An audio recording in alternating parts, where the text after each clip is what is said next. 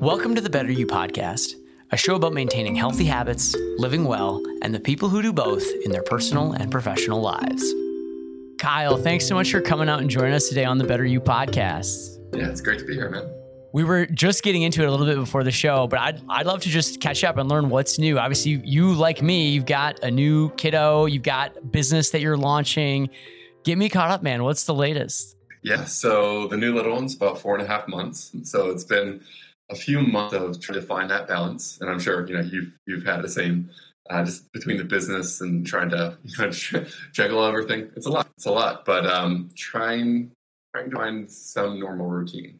And almost feel there. My little girl, Asha, she's 3.5 months. And yeah, it's just a total, you know, it used to be I'd work really hard and then I'd come home and like home was kind of like our time. And now it's very much the baby's time where we have to figure out, all right, what does she need? Is she crying because she's tired and trying to fight going to bed? Is she hungry? Is something else going on? It's so baffling to me. And you get so receptive. I'm not sure if you've noticed this or found this in your life, but like I get so receptive to just random sounds that my daughter makes. I'm like, all right, what's going on? What does that mean? You know, trying to like interpret every dot needs to be a line in my life, apparently. Yeah, seriously. I mean, the body language is real. When you wake up and you see that smile and, you know, you've been up for 3 hours and you're like, what's going on? They just smile at you. And it's like, okay, I have the energy to keep going. This is good. I can make this work. 100%. That feeling of that you are so needed in those first few months it's a really cool feeling. There's a lot of energy that goes into getting that feeling, but it's a cool feeling for sure. It is. Juggling that with the other little ones. I have a 2.5-year-old as well. And it's interesting. Like you said, before it used to be come home, you get to spend some time with my partner. And yeah, it was nice. It was, we got to sit down and catch up on the day. And now it's, you know, it's all about making sure we can balance that energy and that time with the little ones. And yeah, so it's been interesting to find balance, but trying my best to be there and show up, both, you know, as a parent and as a leader of the company. So yeah. And tell me about the new venture. What is it? What are y'all cooking? So we are building a learning platform that helps individuals learn more efficiently. So it's as a bit abstract. We're about to launch a private alpha in the next few weeks. The company is called Blended Bit Technologies, but the actual product name is still TBD. But yeah, so the product overall, I'm kind of obsessed with learning and upskilling. And I was doing some research as a grad student at Georgia Tech and found some inefficiencies in the learning process, dove in, and we'll see, man. I think we have something here. And the industry is kind of pointing to that the problem is actually a problem, but we'll see if the solution matches up. So. It's so cool. I think that when you have that moment, that spark, right? And then you can kind of dive all in. I've spent time in the learning and development space, and you know, I think about the first company, you know, iLoss Videos or VidGrid. We had a lot of fun, a lot of success just by looking at our own ways that we learned and communicated information. And for us, it was all about video. You know, video was not widely being used in the classroom. It wasn't widely being used at work. And we wanted to make video really fast and really productive. But I totally relate to what you said about the names. Our first name for the product, this is going to take me way back. We called it Video Interface Network, or VIN. We thought that was just going to like roll off the tongue. And we actually, that was what our alpha was called. And it's funny, if you go into our database, it still says to this day, that product, now part of a bigger parent company, still says VIN _, and then the table you're getting. And VIN comes from that original product name. They never changed it. Incredible. The legacy continues. I guess. Well, one of the things, I guess, thinking about that, you know, learning and development space, I guess, what got you interested in that side of improving the ways people, you know, learn or consume information? I'd love to learn more. For me, it was definitely more of a personal journey. Something that I would say as an adolescent, I wasn't the best student. And courses I was passionate about and had motivation for, I would show up and it was easy. But if the motivation wasn't there, I would show up, do just enough. But I always had a side gig going on. I think starting in middle school, all through high school, it was either work outside school, or it was something else. So I found when I got to college, I noticed that pattern, and I had a little more metacognition, a little more metacognitive skills. It allowed me to really do self-analysis and say, okay, how much of what you're selling is real? And how much of what you're selling is fake? And I found this imbalance didn't make me feel comfortable. There was the ability to speak about a lot of things at a surface level. And as soon as someone dug a little bit deeper, I would find that it was in some areas of my life, I didn't have the depth to back up what I was getting myself into. And that insecurity, I guess, if you could call it that, led me down this whole path of figuring out, what do I need to do to create this imbalance? How do I fix this? There are gaps in my learning journey. So from that point forward, it was constant digging to figure out what I could better.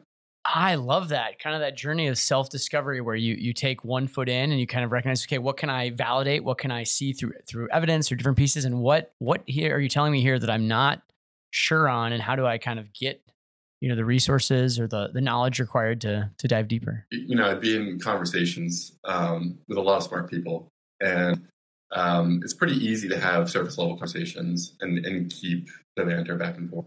But when you want to dig in, and I did want to dig in, it definitely requires a lot more thought and a lot more focus in the areas that you're passionate about. So learning how to focus my passion and learn the things I needed, that started in, I think I was probably 18, 19, cool. I started figuring that out. And from then on, it was just a journey to figure out how I could optimize that process.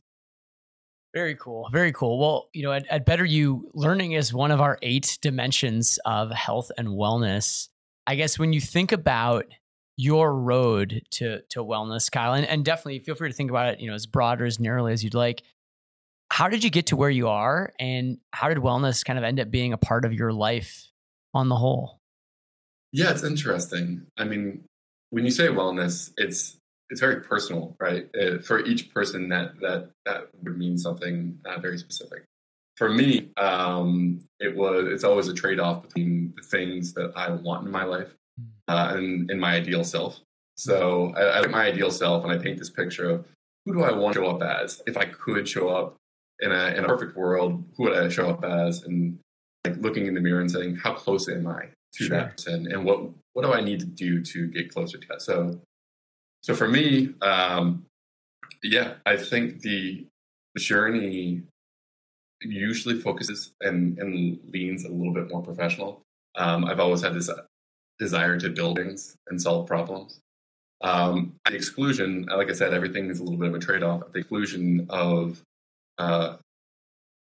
personal relationships, sometimes health, but it's finding that middle ground where I'm able to do just enough in every area, and I think you mentioned dimensions of my life, where I can show up the best I can for my professional endeavors, whatever those will be at the time. It's so interesting, that idea of who do I want to show up as. At Better You, we kind of ask people the question of who do you want to be 6 months from now, a year from now? And then we always try to think about what are the small things we could do to help you get a little closer to that. And that's a really interesting way of framing it, though. What kind of person, if I could show up as this person, who would I show up as, and kind of what's getting in my way for achieving that?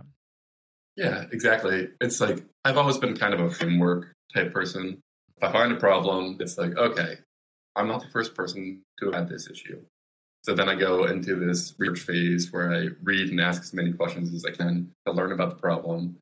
Then I try to create a framework and create like a gap plan saying, here's where I am, here's where I want to be, what's the reality given how I've been acting, and where I'm currently motivated to get to that next phase. And it's always different depending on the problem I'm working on, but that's generally the constant. I want to triple click into that process you just mentioned. And I know a triple click doesn't actually do anything. It's probably just double click and then an extra click.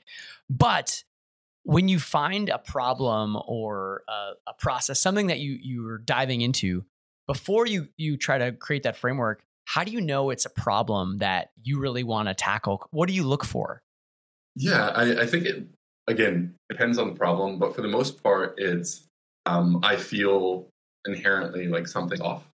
So if it's my health, for example, I might notice that I'm not sleeping well, sure, or I feel weak, or I don't have energy.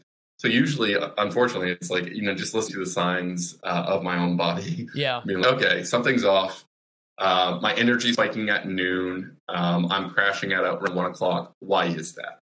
Right. And that, for example, led me into this whole energy balance of like, okay, eliminate caffeine. Great. So you eliminate caffeine. So you don't get that 3 hour, spike of energy. Okay. What next? Decrease your glucose intake, right? Especially throughout the day, try to keep so there's no glucose spikes. So it's like, and I'm again a novice at a lot of these things, but it's like figuring out what people are saying works to solve the problems, experimenting and yeah. When you're diving in and you're looking at a process or a framework, and I think about we've spent some time talking about product frameworks and ways of thinking about things. Do you ever take a look at that problem? And once you kind of run through the framework, there's just some automatic things that you go, oh, we need to change this, or we need to think about it this way. I'd be curious either in your gap analysis, kind of when you're looking at where you are to the next stage, whether it's a personal problem or something you're evaluating more on the product side, what are some of those, determiners that go into helping you make those calls? Yeah. It's interesting because I go through a divergent stage of thinking, or I try to go to the convergent thing. And so when I'm diverging, it's like before I settle on any one framework to say, this is the framework for this problem. I try to be as open-minded as possible because I know I have an inherent bias to lean towards what I've used in the past. So the first thing I do is with that divergent thinking is like, okay, here are all the frameworks that people are putting out in the world and saying, this can kind of get to this problem. Once I've found something that I think is a good solution, is a good fit, I narrow in that framework, focus in, and that's where we go into the convergence of thinking, trying to apply the framework the best I can to whatever problem it is. I like it. And I guess thinking specifically just on product for a second, because this is something that we're going through right now that I struggle with. When you're building a roadmap, how much of that roadmap do you let be informed from your vision for where you want the product to be versus the feedback that you're getting from the people who are using it or have that problem today? This is a very fascinating question for me. It's something that I've struggled with a lot in the last few years, and I've made mistakes here. I think at Yonder, some of our biggest mistakes and lessons learned, going too much with our own vision, not enough with what users were shown. And then I've also done it the other way, where I've let users lead too much in terms of product development. And where I've got to at this point in my life is, and I think actually one of my favorite courses at Georgia Tech helped me see through this was they have a human-computer interaction course, which really dove into, and I mean, you hear about the course over and over again, that you aren't the user. You are not the user. Your user is not the user. And when I got to the fact that your user is not the user, I was like, what does that mean? And really what I sort of intuited, my understanding of it is that a single user is not the user. But when you take users as a whole and you say, okay, you have this group of users that are behaving, it's in that group behavior, and specifically not around, you have the behavior, but then you have the problems that sort of elicit that behavior. And it's the identification of those problems that you want to get to. When you say, how do you use user input? You can use it in a lot of ways. Usability research is going to be using user input differently than when you're trying to come up with what features you should build, right? And so for me, listening to the user early on, especially when you're trying problem or problem solution fit or problem identification, is more about getting to the stories of the user for them to describe their problem, not describe the solution. You can use their description of what they might want in an ideal solution, but what you really want, what the most important thing to do is, for me at least, is hearing that nugget of them define the problem and the problem space as articulately as they can. Because then I think it's our job as product leads to really come up with unique solutions, not in isolation. You can keep the users, with you throughout that journey, but to really figure out which of these solutions obviously has that problem solution fit the best you can. So in the beginning, it's like understand the problem, and it sort of quickly transitions to iterate on solutions while keeping the user as a part of that process the entire way through. The user is not the user. I've never thought of it that way, right? It's the group. Think about it more at the aggregate, the macro. I still think it's one of the hardest problems that new companies face, right? Is how much vision and how much feedback.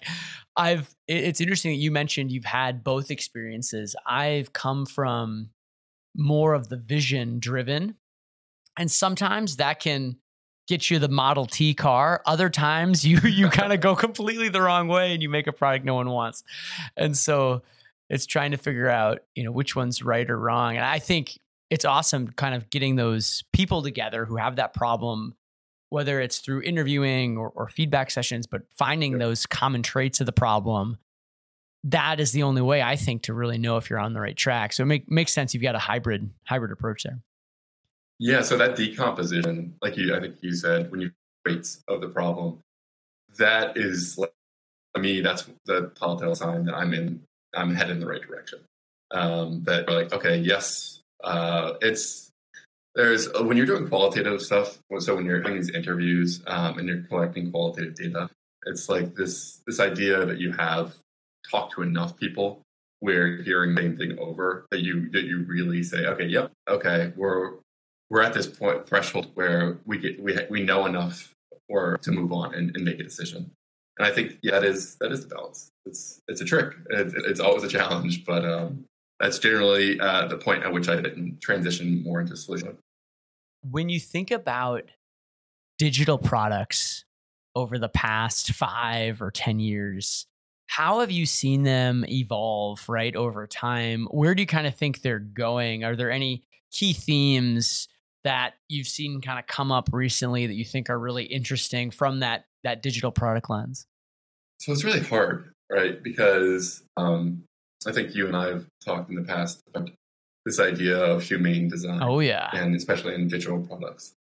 And for me, it's fairly easy to build a product that people own. I don't think that's the challenging part. I mean, it's a little more challenging with the app store dynamics and everything else nowadays. But once you have something that's solving a problem, I think the biggest thing I've seen a lot of the companies move towards is a more humane design, shifting away from metrics, opens, and moving more towards how do we get utility, give utility the best way we can without interfering with the user's life. Now, I think the hard part there is it depends on the company. And unfortunately, a lot of the companies are still focused on ads. And any time you're in the ad business, it's how do you get eyeballs on? And that's your metric. And for those shareholders, that makes a lot of sense, right? Your obligation to shareholders is maximize your revenue. However, if you zoom out a little bit and you think more outside of the shareholders and you think about the stakeholders that are involved in that company, that's where I see a lot of the companies, even now, aren't adopting a more humane design. I think Kristen Harris is one of the leads on this. He's the head of the Center for Humane Technologies. And a lot of his talks go into what we do as digital product leads to create products that actually give people utility without taking away unknowingly. Because it's really easy to focus on a metric.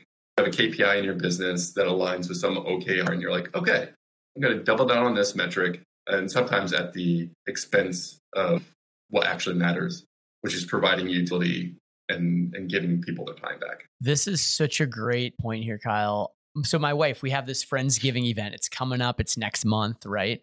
And she does it through a Facebook event. That's how we've done it for the last, whatever years. And I don't really use Facebook that much anymore, but I have to go on there to RSVP and and it's interesting because I don't just get to go to Facebook events. First, when I log into Facebook, I'm hit with the feed, my random family members talking about things that I'm not that interested in. And you have to kind of make your way over to the sidebar and go to events and go to notifications. And I'm reminded that my reason for using Facebook, which in that case is very quick, almost transactional, is not Facebook's reason for getting me to use Facebook, because their reason is just, you mentioned, it's time. They are an eyeballs company and they need me to do that. But that's awesome that you've seen a shift away from that. I think the Center for Humane Technologies is a great resource. They have a course for, you know, kind of the intro to consensual technology and some of those different other ways that people can start building in a more sustainable way. Because at the end of the day, I don't want to feel like I'm being, you know, used by your experience. I want to feel like your experience is there to help me. That's why I'm here. You know, let's make that the reason. I think it's a really interesting time. When I said I think I'd see that shift for a lot of companies moving that way, I see it in the smaller companies more than I see it in the larger companies. Sure. That being said, those experiences people are creating, I'm hopeful. I'm really hopeful. The reason I think it's an interesting time is you get this point where people are paying attention more to what they want, and they want the same utility without distraction, right? And so it's an interesting time where you can find business models that might not be just focused on profits, might be more of a bottom line, where they're focused on, you know, the people, planet, and the profits. You still need the profits. Don't get me wrong. It's scale and be able to provide the solution. But at the same time, it shouldn't come at the expense of the end users who are actually trying to build. One of the challenges that I've seen just for myself, being in startups, being in product, you know, facing roles or adjacent roles, you end up with a lot of screen time yourself, right? That's something that I personally feel and have felt. I'm curious if you've got any tips or tricks as you've been in technical roles or product roles that have helped you kind of manage that balance, because while it might be coming, a lot of the apps on my phone today are apps that are trying to keep me on my phone. How do you kind of balance those pieces? It's a big challenge. I think one of my biggest challenges lately that I've noticed is I use YouTube for a lot of just like anecdotal research, just seeing what other researchers are doing. Often, you know, the videos will have a few hundred views because it's some obscure researcher from some university. But what I find is I lose 10, 20 minutes. So 10, 20 minutes each time I go, there's everything else perfectly colored in YouTube for me at this point. It's like, oh, remember that product theory rule? Here's a video for you on something that's tangentially related. I'm like, okay. So what I did, to be honest, now I built a script in my browser that deletes all the recommendations and only allows me to search. And you know, that kind of folk mode, I wish it was plugged in, but again, it's like a balance with the business. How do we provide a sustainable service? What revenues do we need? And it's hard. It's not an easy thing. I would like to say for Google and other companies, Alphabet, and all the child companies, that it is easy as saying, okay, well, we're just going to have this risk mode. Here you go. It's like, okay, great. But what does that mean? What cost does it have? So it's not a simple answer, but for me, it's usually hacks.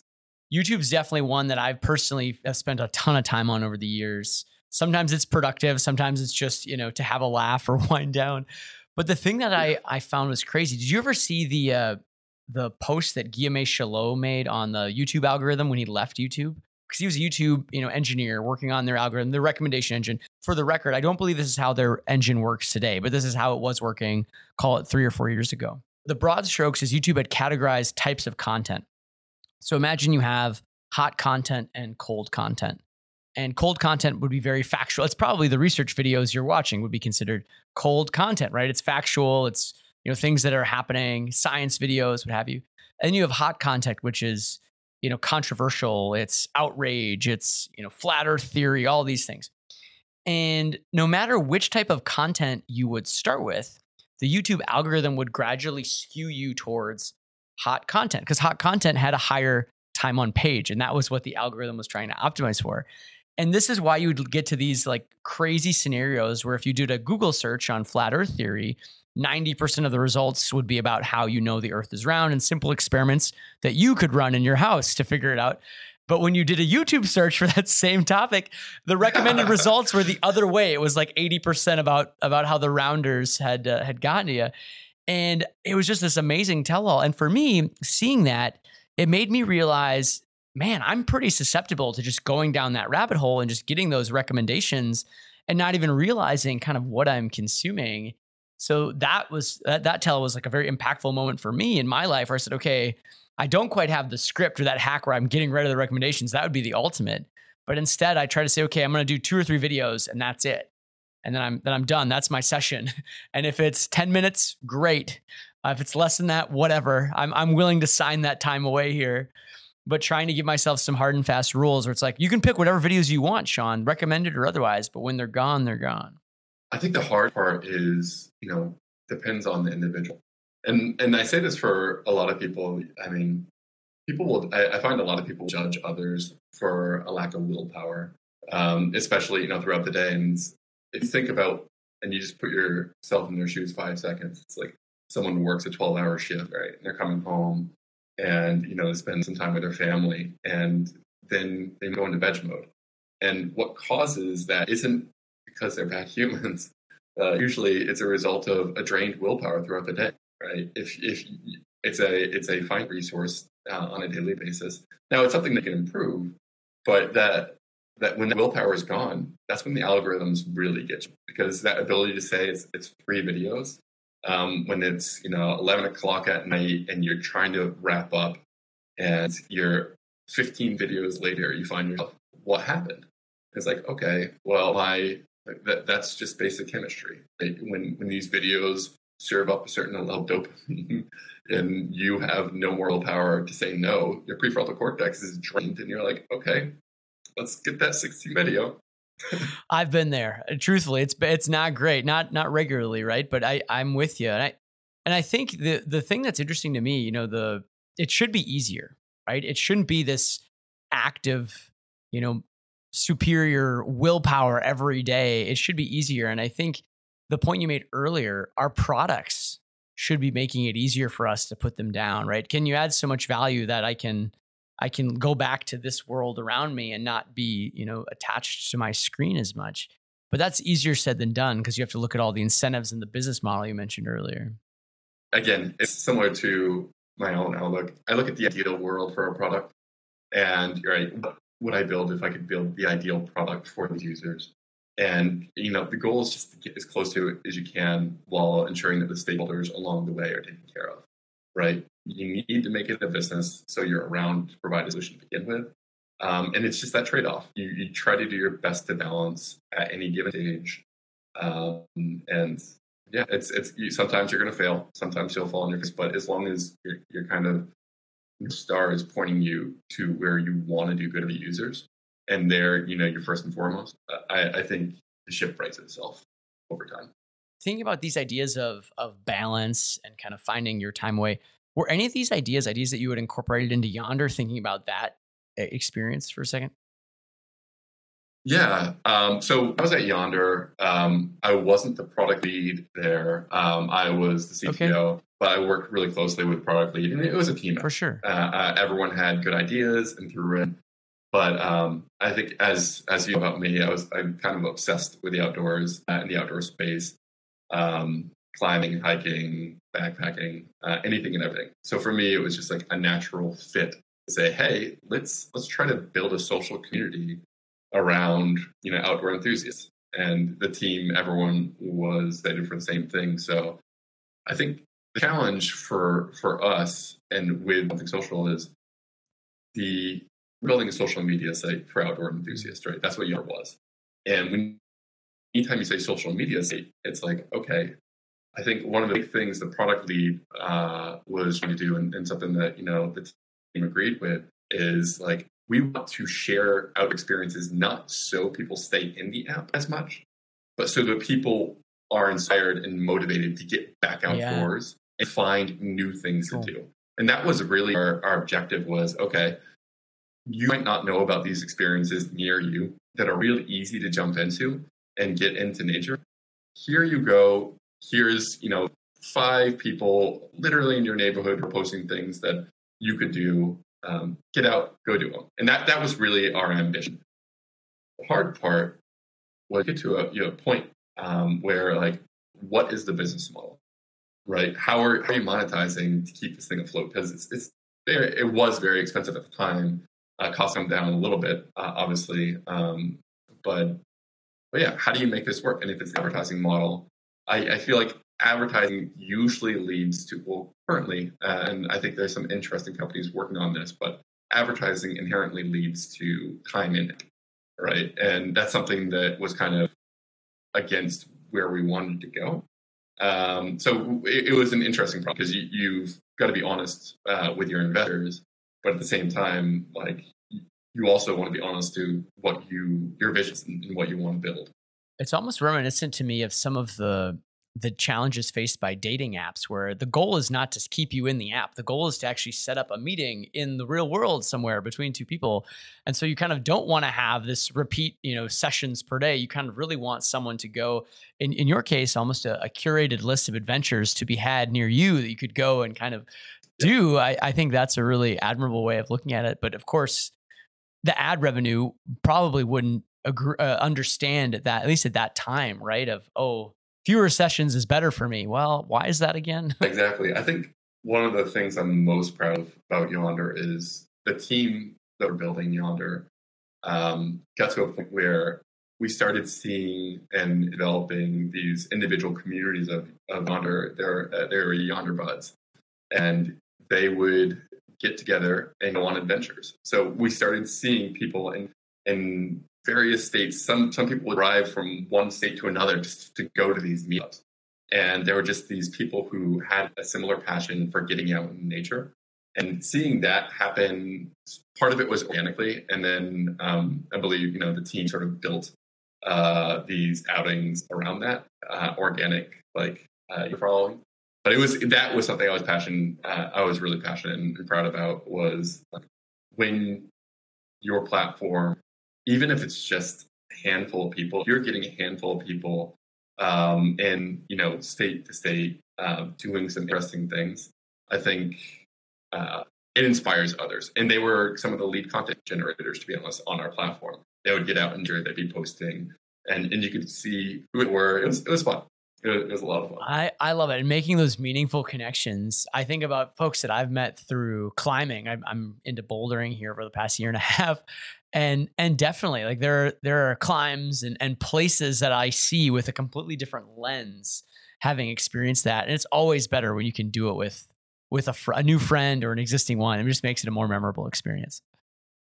Yeah, very, very much so. I mean, having an adventure by yourself, what can be fun, it's like you said, the memory doesn't last nearly as long. It's not as impactful. For sure. All right, Kyle, I want to give you a scenario. It's a long day. You've been taking care of the company. You've been taking care of the fam. You are beat. What is one thing you're going to do to decompress? Decompression for me is a very... ask my wife, and it's something very different. If I get a few minutes to learn something during the day, like if I can get a few minutes to learn a new topic, that is my decompression. My decompression is like, okay, the kids are in bed, and I try to be there for bedtime every day. And that was something I said, listen, balancing work has always been hard for me. How do I make sure I show up for the family? So bedtime was one thing. Once the kids are in bed, something for myself is definitely getting 30 minutes to an hour to learn something new, expand the horizons. And what are some of your go-to ways? You mentioned YouTube, kind of diving deeper on some of the research side. Is that kind of one of the primary ways, or what are some of the ways you're learning new things today? It definitely depends on the field again. But usually it starts with like a literature review. So I'll use Google Scholar, Research Rabbit, and a few other things. I'll find research in the field that I'm currently working in. And I try to do that, once or twice a day. Just when I get lost and I'm reading, it's usually Research Rabbit. Some, author just published a new paper, and I'm curious, how it relates to the other research that I know. For me, that's how I usually identify new ideas. And then from there, YouTube, anything else that might be related to that subject or for that specific research. That's awesome. Yeah, I think for me, it's a lot of audio form or written content. So Google Scholar is an awesome research. I usually don't start there. I might get there eventually when I need to figure out, what did the study actually say? I usually start with more, it's a podcast, it's a masterclass. Nice. And then I kind of dive deeper. And I've been doing a lot more app-based learning. It started during the pandemic. I did Simply Piano, which was just a way to learn. My parents bought me a keyboard when I was 10 years old. Kyle, I never learned how to play piano. Never learned. And then the pandemic hit and I was like, well, it's sitting there in storage. It's this keyboard. I might as well try. And, now today I can play, Happy Birthday or Auld Lang Syne or like some basic songs. It's cool. And so there's a lot of app-based learning that I've been into. So I'm always curious how folks are kind of moving the needle on that side. So like I said, definitely obsessed with learning. There's the inbound funnel, right? So where do I find this stuff that I'm going to learn? Usually I already have an idea of the topics that I want to learn. So I'll dig in different places. Dig in research.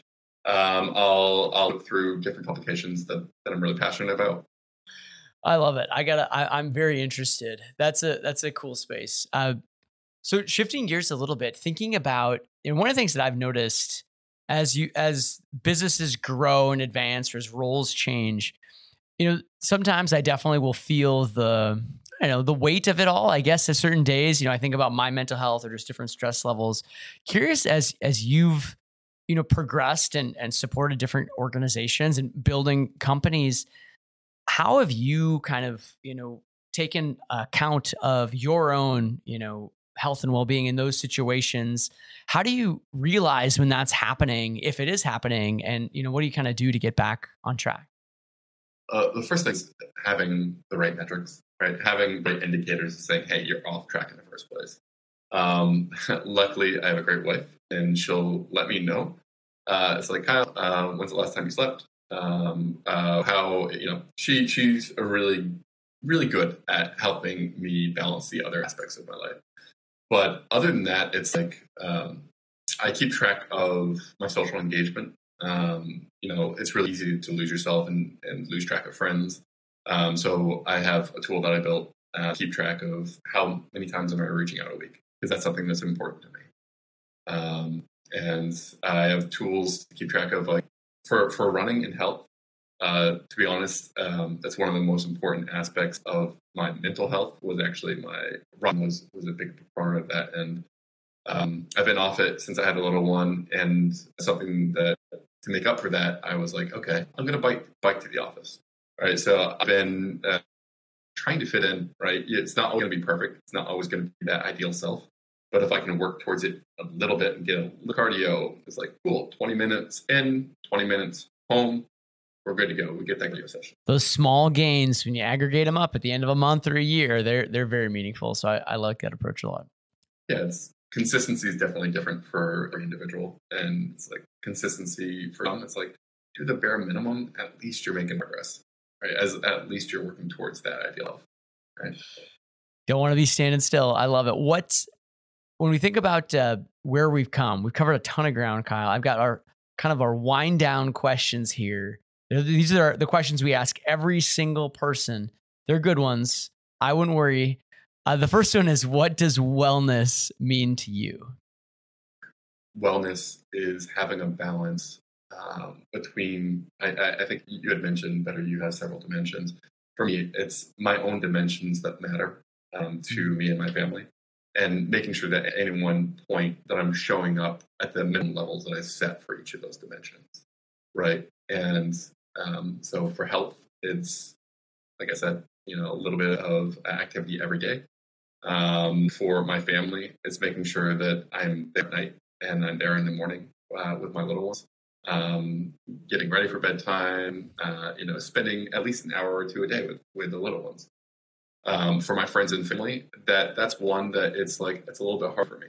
I want to put more time to it, but it's like, if I can reach out to a friend or a member once a week, I consider that a win.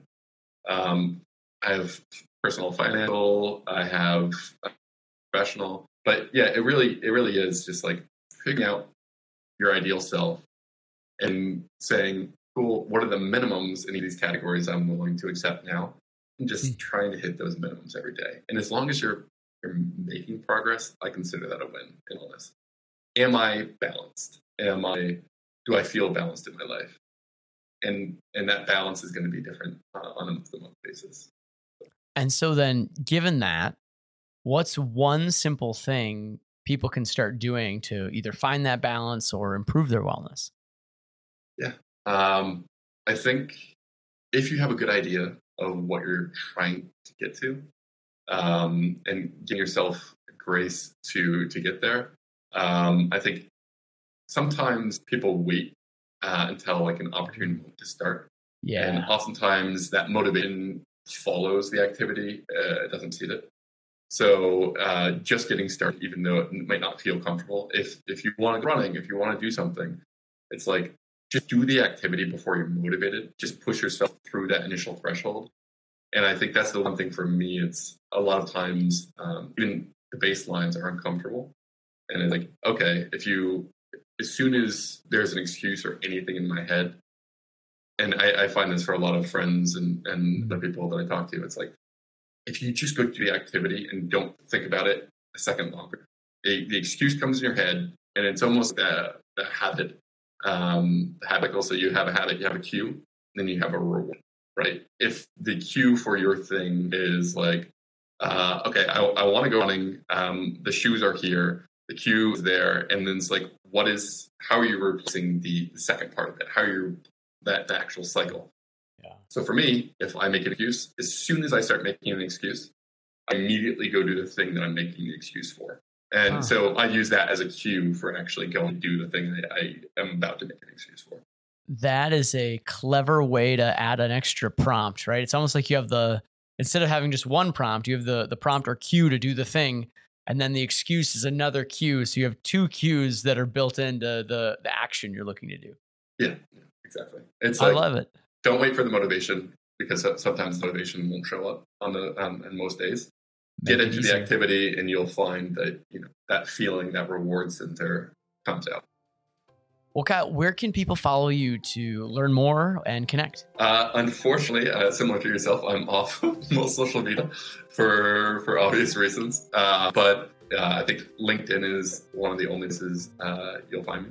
So yeah, you're welcome to find me. It's Kyle Girard, and you should be able to see my face. Awesome. Well, Kyle, thanks so much for joining us on the show. This was a ton of fun. Sean, it's been a pleasure. Thanks for tuning in to the Better You Podcast. If you're interested in continuing your journey to improve health and wellness, learn more at betteryou.ai.